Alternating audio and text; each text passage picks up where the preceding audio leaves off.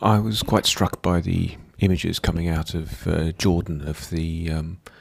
the, sh- the crane trying to load um, a ship and dropping a, a large tank um, of chlorine,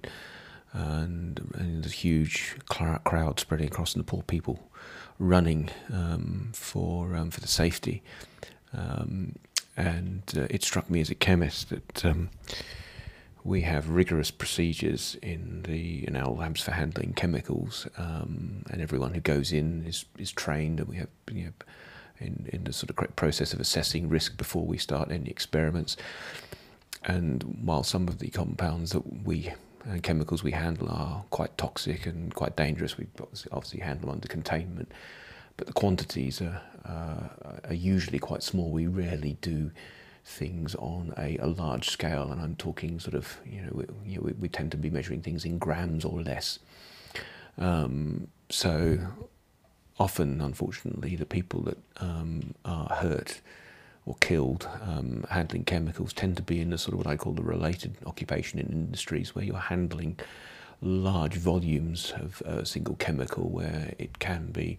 um, uh, difficult to handle just because of its size. And so I don't know the ins and outs of this one. It looks like a,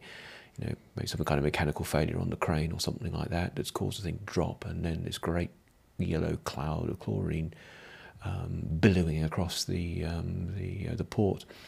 and uh, you can sort of start to see why. One, sadly, one of the first chemical weapons that was experimented with in when the First World War was chlorine gas. Um, but this um, cloud illustrates why it's it's not a very um, it's not a very nice weapon, and it's not an easy way and not an easy one to handle at all. It can come back and bite you as much as anything. And I'm not for a moment advocating that we should be using these sorts of things as chemical weapons. But yes, it did did strike me that most of the, the sort of chemical accidents you hear about or see in the news tend to be um, places like fertilizer um, plants where they're making um, or handling large amounts of, of, of, compounds, or if they're not stored appropriately. I'm thinking back to that dreadful explosion in Beirut. Um, that really,